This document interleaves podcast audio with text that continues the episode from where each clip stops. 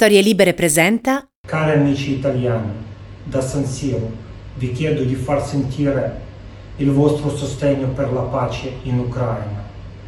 Il popolo ucraino vuole la pace, perché la pace non ha confini, perché ciò che si unisce deve essere più forte di ciò che si divide. Fermiamo insieme questa guerra. Un abbraccio a tutti. Buongiorno e bentrovati al nuovo appuntamento di Quarto Potere, la rassegna stampa di Storie Libere, mercoledì 2 marzo 2022, come sempre in voce Massimiliano Coccia e come sempre andremo a vedere cosa ci riservano i giornali che troverete in edicola questa mattina, che ovviamente vertono tutti quasi sulla crisi ucraina. Una crisi che si sta acuendo giorno dopo giorno, ora dopo ora, e prima appunto di iniziare a vedere le notizie all'interno dei giornali facciamo anche una rapida sintesi degli accadimenti, perché ovviamente la giornata di ieri è stata molto molto intensa. C'è stata appunto una intensificazione dei bombardamenti aerei da parte appunto delle truppe di Putin. Ieri è stata colpita la torre della TV ucraina e Mosca ha avvertito, ha lanciato un appello di lasciare Kiev, e il nostro paese ha trasferito nella giornata di ieri l'ambasciata a Leopoli ed ha esortato i connazionali a lasciare la capitale il prima possibile.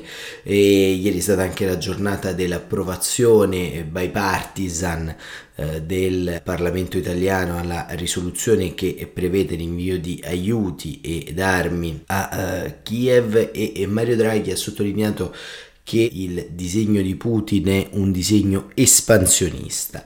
E ieri è stata anche la giornata in cui il presidente Zelensky è stato protagonista della giornata con una serie di audit pubbliche, tra cui quella al Parlamento Europeo, e il Parlamento Europeo in seduta ha condannato l'invasione russa e ha accolto lo status di candidato ad entrare nel blocco dell'Ucraina. E Zelensky ha lanciato, come vedremo, un appello molto accorato. È stato un momento molto emozionante, ha detto siamo europei, aiutateci. Lo stesso Zelensky che ieri ha telefonato dal suo bunker al presidente degli Stati Uniti Joe Biden e ha chiesto di dare un messaggio forte. Gli Stati Uniti hanno negato la no-fly zone in Ucraina perché richiederebbe un intervento militare, ma dall'altra parte c'è anche nuovamente la minaccia nucleare, perché oggi a Vienna si terrà la sessione di emergenza dell'AIEA, che è la Agenzia internazionale per l'energia atomica, proprio sulle centrali nucleari e sui rischi non solo dell'escalation atomica minacciata da Putin, ma anche sui tanti siti di stoccaggio nucleare che sarebbero stati colpiti nell'arco di questi giorni, nell'arco di queste giornate di bombardamenti, aumentando la possibilità insomma di fuga di radiazioni. E da un punto di vista pratico appunto la giornata di ieri ha significato molte cose, ma le prime pagine dei giornali, in particolar modo di Corriere della Sera, Repubblica e Stampa, si concentrano proprio sull'entità dei bombardamenti che si sono in qualche modo intensificati. Il Corriere della Sera apre con pioggia di missili sulla città, la Repubblica martirio ucraino, e la Stampa apre con l'assedio. E ancora Libero, fine della ricreazione, non ci resta che vincere. Il Fatto Quotidiano, entriamo in guerra ma non si deve dire, e La Verità, la follia dell'armiamoci e partite, siamo in guerra però senza un obiettivo preciso. E il Messaggero, pioggia di bombe, e il resto del Carlino, il massacro di Putin, il Sole 24 Ore, attacco alle città, Cina pronta a mediare, borse in caduta e spread in discesa, il Riformista, armi italiane a Kiev, è giusto, e il Mattino, tempesta di bombe. Il Domani apre con una copertina che riguarda invece i 100 anni di Pier Paolo Pasolini, il silenzio di un innocente, e il manifesto, una copertina evocativa in cui titola "Delitto internazionale" e il dubbio, la promessa di Draghi, noi non ci voltiamo dall'altra parte, e il Foglio, razzi sul patriottismo europeo, e Avvenire, armati solo di preghiere. Insomma, prime pagine belliche, prime pagine di un tempo che si prepara, insomma, molto molto molto complesso. E il Corriere della Sera, proprio che abbiamo citato in apertura, dedica una serie di editoriali proprio sulla questione ucraina, e molto interessante quello di Massimo Franco. Nella sua nota scrive: un consenso che indebolisce i distinguo degli alleati. Il primo effetto dell'aggressione russa all'Ucraina è sul piano interno, un allargamento dell'unità nazionale, il voto a favore delle misure decise dal governo da parte della destra d'opposizione Giorgia Meloni offre un'immagine di compattezza che ha qualcosa di inedito e rafforza il peso dell'Italia agli occhi del resto d'Europa. Non significa che si sia di colpo dissolta la filiera euroscettica e filo Putin, ma si è dovuta adeguare a una risposta forte e netta, e ha accettato, seppur con qualche contorsione verbale, la fornitura di armi al governo di Kiev. Ecco, di queste posizioni si avverte nei deboli distinguo del leader leghista Matteo Salvini e del no di alcune frange minoritarie del Movimento 5 Stelle, e non è da escludersi che nei prossimi giorni, a seconda dell'andamento del conflitto unilaterale deciso da Mosca, possono riemergere in modo più aggressivo. Al momento, tuttavia, Draghi incassa un consenso parlamentare che è il riflesso a livello nazionale della coalizione contro l'invasione che si è formata sul piano internazionale, un sì inevitabile obbligato oltre che convinto. Semmai l'aspetto lievemente paradossale è dover registrare il sì di Giorgia Meloni, che è fuori dal governo, rapida a prendere atto dello spartiacque che il conflitto provocato da Putin ha prodotto, e per contrasto le residue ubie del capo leghista e di alcuni grillini che sono nella maggioranza, sebbene sia il capo del Movimento 5 Stelle Giuseppe Conte sia soprattutto il ministro degli esteri Di Maio abbiano compiuto una scelta inequivocabile accanto non solo a Draghi ma all'Unione Europea e alla NATO, e dunque a difesa dell'Ucraina del presidente Zelensky.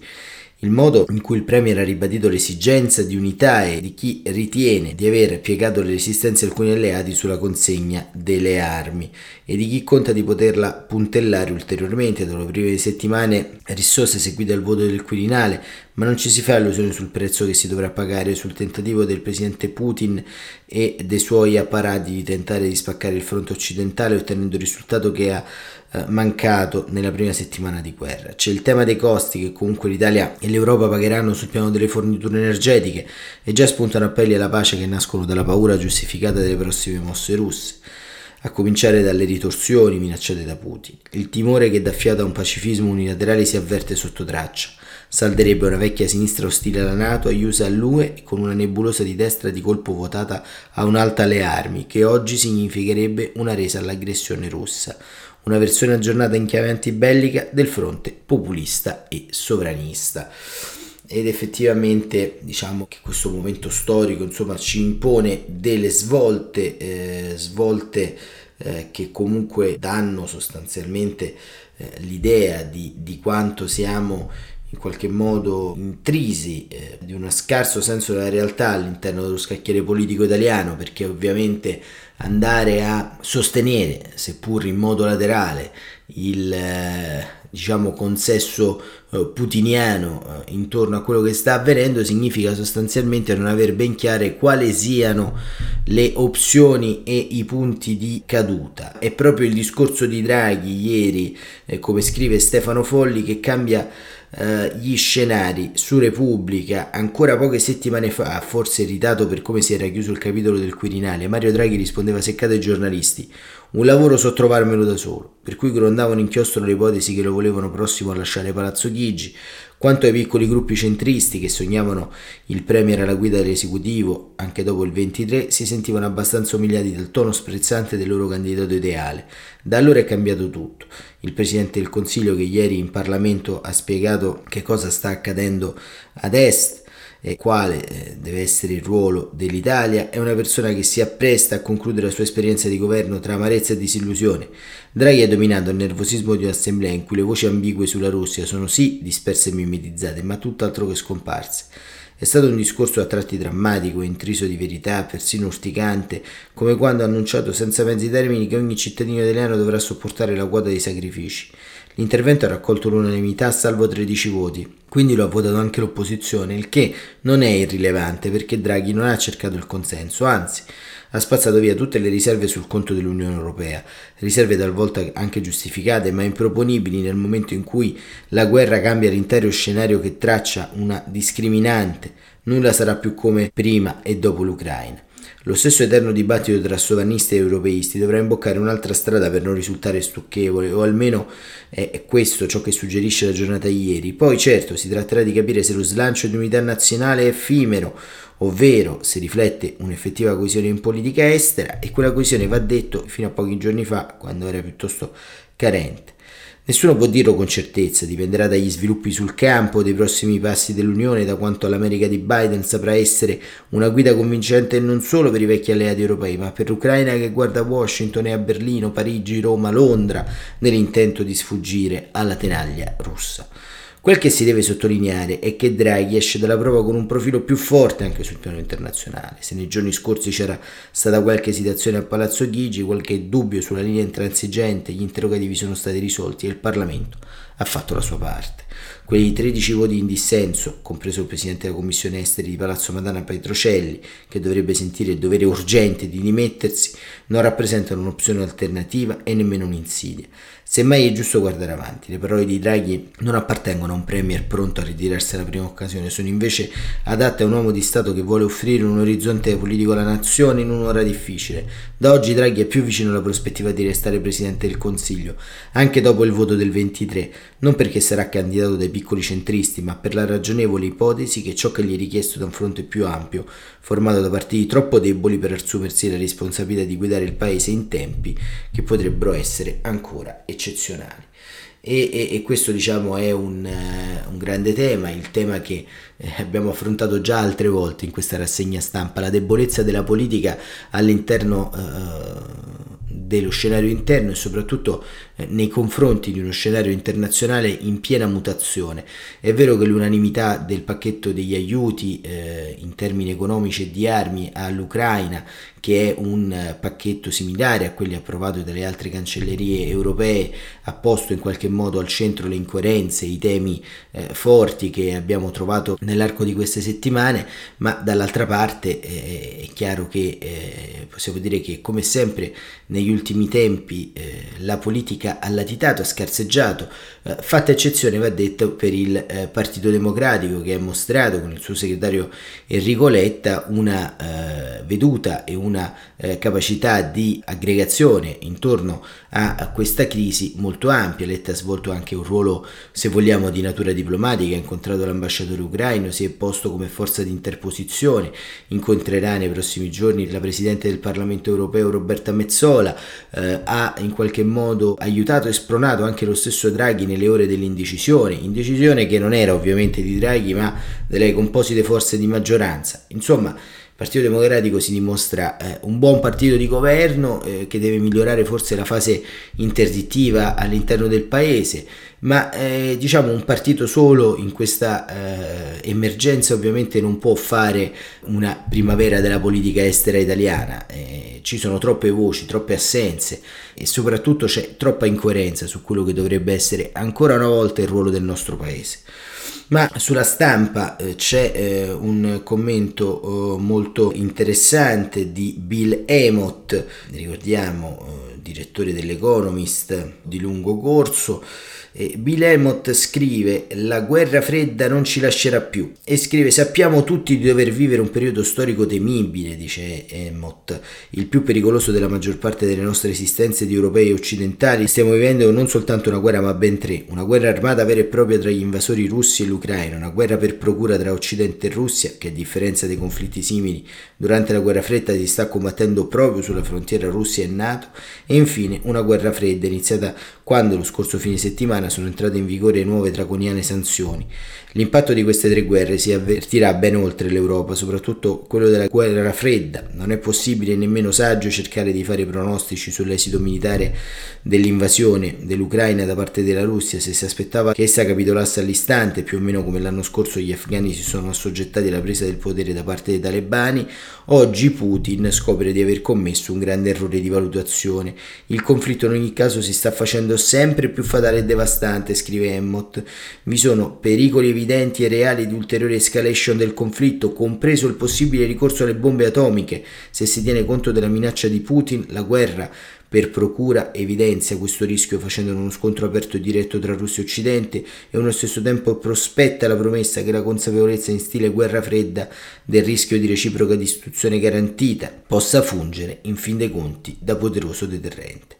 Tuttavia, malgrado la consolazione offerta dal MAD, è doveroso essere realisti circa la possibilità di un conflitto nucleare e prepararsi per quel rischio, remoto sì ma spaventoso, facendo tutto ciò che sarà possibile per migliorare le nostre difese e il nostro livello di preparazione, scrive Emmott. La storia è piena di rischi sottovalutati, trasformatisi e sfociati in risultati devastanti che hanno cambiato il mondo per sempre, ivi comprese nelle rispettive specificità le due guerre mondiali del XX secolo. Ciò che possiamo affermare con sicurezza fin d'ora, tuttavia, è che i terribili eventi della settimana scorsa segneranno l'inizio di una nuova guerra fredda. Lo si potrà evitare soltanto nel caso di un possibile risultato: un fiasco totale della Russia che porti a destituire Vladimir Putin e ad abbattere il regime per dare una sorta di nuovo inizio alla Russia. In tutti gli altri eventuali esiti che possiamo avere davanti cala e si va palesando una nuova cortina di ferro con difese sempre più vaste, costruite sul versante NATO un nuovo sforzo sostenuto volto ad escludere il più possibile la Russia e i suoi sodali dall'economia globale e dagli scambi culturali. Il rapido irrigidimento delle reazioni occidentali dall'inizio dell'invasione indica una gradita per quanto infelice presa di coscienza. In reazione alla guerra della Russia è necessario fare grandi sacrifici. Lo shock energetico al quale ci eravamo abituati l'anno scorso adesso dovrà essere considerato permanente. Sarà indispensabile prendere provvedimenti atti a porre rimedio in qualche modo alla penuria di gas, anche se ciò vorrà dire fare passi indietro nei tentativi di porre rimedio al riscaldamento del clima. Si auspica peraltro che in tempi rapidi scompaia ogni forma di resistenza e opposizione alle riforme da apportare ai regimi fiscali europei e l'espansione di una comune capacità di spesa, necessaria sia per adattarsi alla produzione energetica sia per dotarci di una difesa migliore e più forte. Eppure le implicazioni di tutto ciò andranno ben oltre l'Europa. Come sta diventando già ovvio, siamo in presenza di una frattura nei confronti dei quali molti paesi di tutto il mondo dovranno scegliere da quale parte schierarsi. Proprio come durante la prima guerra fredda, negli ultimi anni, quando si parlava di un nuovo tipo di guerra fredda tra Occidente e Cina, si dava per scontato che, a differenza di quanto avvenne in epoca sovietica, il mondo non si sarebbe diviso in due campi nettamente separati. Tuttavia, scrive Emmott, in seguito alla guerra reale in Ucraina ciò appare ineluttabile. Ma come si prospettano questi campi? L'astensione da parte dell'India del voto di condanna all'invasione russa lo scorso fine settimana nelle Nazioni Unite ha fatto vacillare molte supposizioni riguardanti l'assetto geopolitico futuro. La questione più importante però riguarda la Cina e dove essa si colloca. Le decisioni di Pechino determineranno se questa diventerà una vera divisione globale o se sarà più limitata, funzionale e a isolare solo la Russia. Finora la Cina ha sostenuto Putin, quantunque passivamente. Quasi certamente il presidente cinese Xi Jinping non è contento per come Putin ha destabilizzato gli affari globali e ha dato inizio a una guerra, in quanto essa rischia di erodere e intaccare il margine di manovra della Cina, oltre a rendere più difficili gli sforzi del suo governo volti a rilanciare l'economia cinese dopo l'impatto della pandemia e l'aumento dei prezzi dovuto all'energia. Nonostante ciò, i rapporti tra Cina e Russia non si sono mai basati sull'ammirazione reciproca, essendo per lo più definiti dagli interessi condivisi. Primo tra tutti, l'interesse comune a minare le leadership occidentali nel mondo. A mano che si sviluppa la nuova guerra fredda, la decisione più importante che dovrà prendere il presidente Xi è se fornire sostegno economico e finanziario all'economia russa isolata e in declino e sul più lungo periodo se scommettere e iniziare a creare un sistema finanziario internazionale alternativo basato sul renminbi cinese per competere su quello esistente imperniato sul dollaro statunitense. Farlo sarebbe estremamente oneroso per la Cina ed estremamente costoso, oltretutto non può essere fatto dalla sera alla mattina. Riflettendo su questa scelta, oggi il presidente Xi sarebbe più sicuro non spingersi così in là, non scommettere su una posta così grossa e non cercare di costruire la leadership globale cinese in questo modo. In ogni caso questa decisione dipenderà da quello che accadrà nei prossimi mesi e negli anni in Russia, in Ucraina, ma anche negli Stati Uniti. In Europa noi siamo giustamente contenti di aver dato prova della solidarietà internazionale e del nostro spirito di risolutezza sul fronte di queste tre guerre.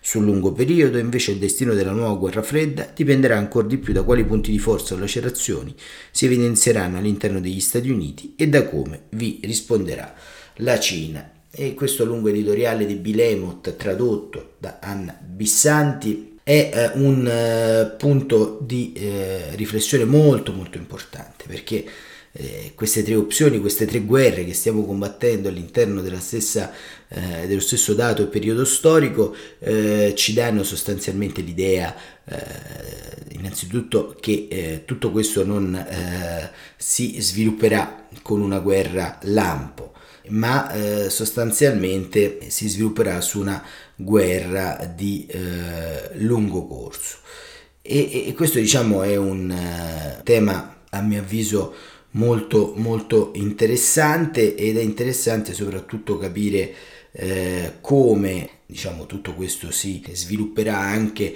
nel nostro quotidiano. Per il momento abbiamo una guerra raccontata per corrispondenza, una guerra che anche noi raccontiamo dalle pagine dei giornali. Ovviamente è lontano forse il rischio di vedere militari tra le nostre strade, bombardamenti ringraziando il cielo, ma dovremmo abituarci ad un'economia di guerra, ad un'economia di sussistenza, a rivedere ancora una volta il nostro modo di vivere, che non abbiamo rivisto neanche dopo la pandemia, visto che tutto è più o meno cominciato nello stesso modo ed è continuato economicamente nella stessa maniera.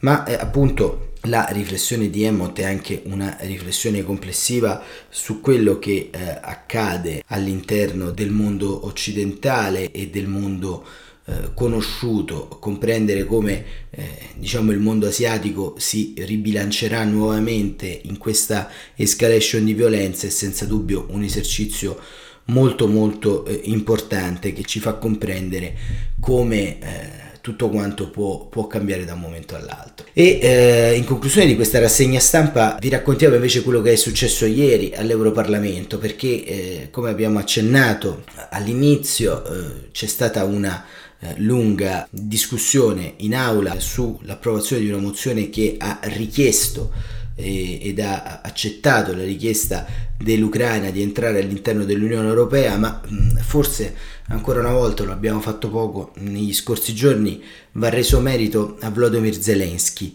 di guidare un popolo in un modo totalmente inaspettato, in un baratro totalmente inaspettato. Zelensky ieri è intervenuto al Parlamento Europeo con un discorso molto forte, molto duro per alcuni versi, e Claudio Tito, corrispondente da Bruxelles della Repubblica, titola: Zelensky appella all'Europa, non è un film, qui ogni giorno può essere l'ultimo.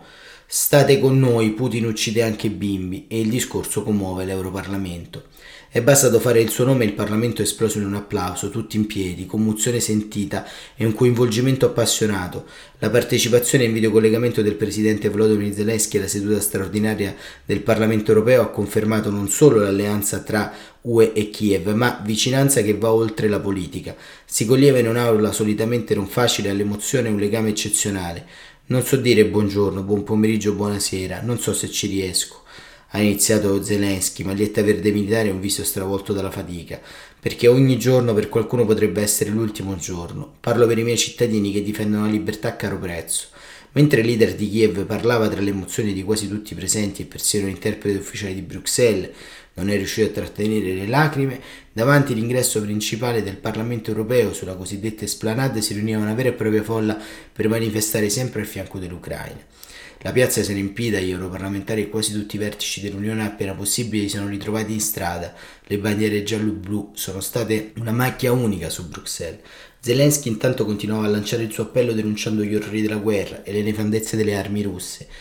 Ieri 16 bambini, ha detto, sono stati uccisi e Putin parla di operazioni contro infrastrutture militari. Ma quali infrastrutture? Il presidente ucraino, come sempre in questi giorni, ha lodato la battaglia dei suoi concittadini per la libertà, ma anche per dimostrare di essere membri alla pari dell'Europa. Senza di voi, ha allargato le braccia un'esplicita richiesta di aiuto, l'Ucraina sarà abbandonata. Dimostrateci che siete con noi, provateci che non ci lascerete soli e che siete davvero europei. Solo così la vita vincerà sulla morte e la luce batterà l'oscurità. Poche ore dopo Zelensky ha chiesto anche a Biden di dare un messaggio forte e utile, perché è una situazione molto seria, non siamo in un film.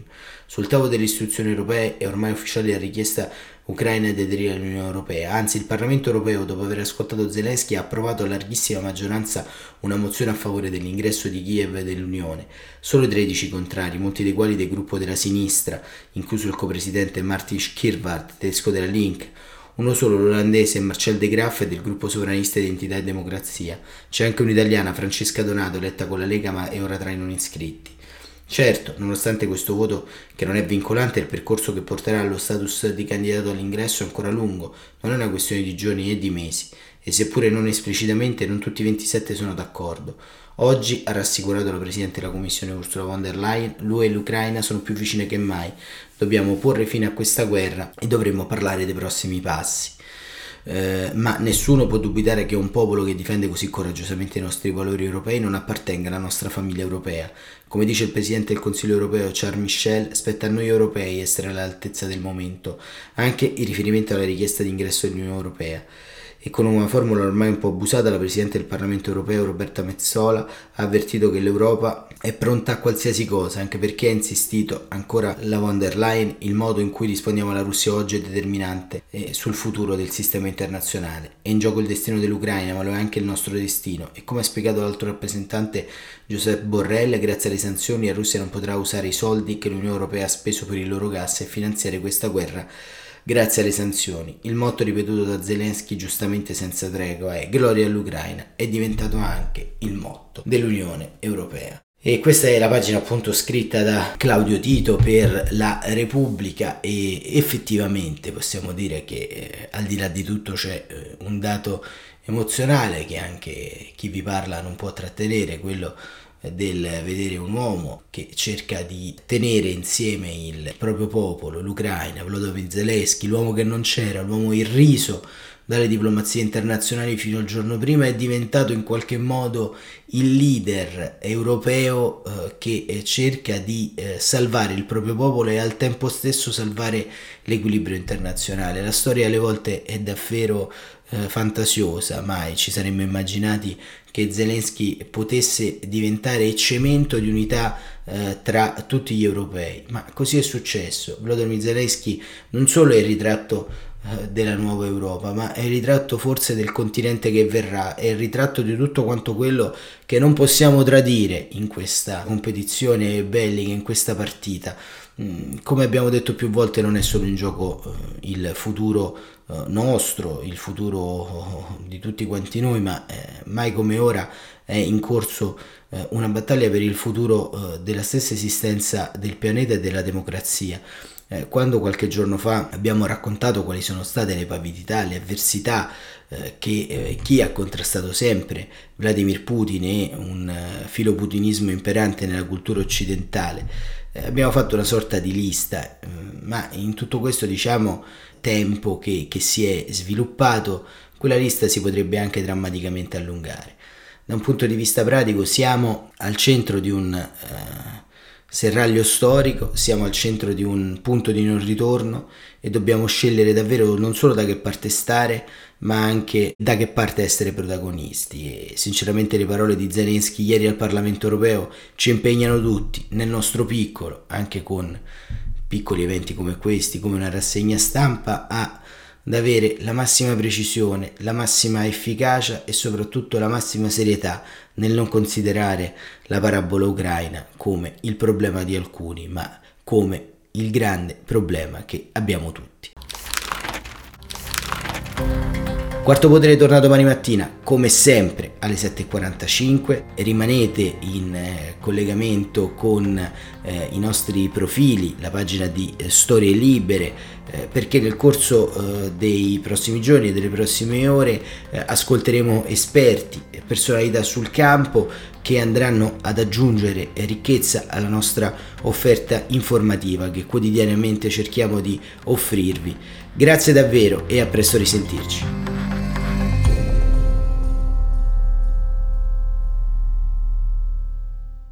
Una produzione storielibere.fm di Gianandrea Cerone e Rossana De Michele. Coordinamento editoriale Guido Guenci.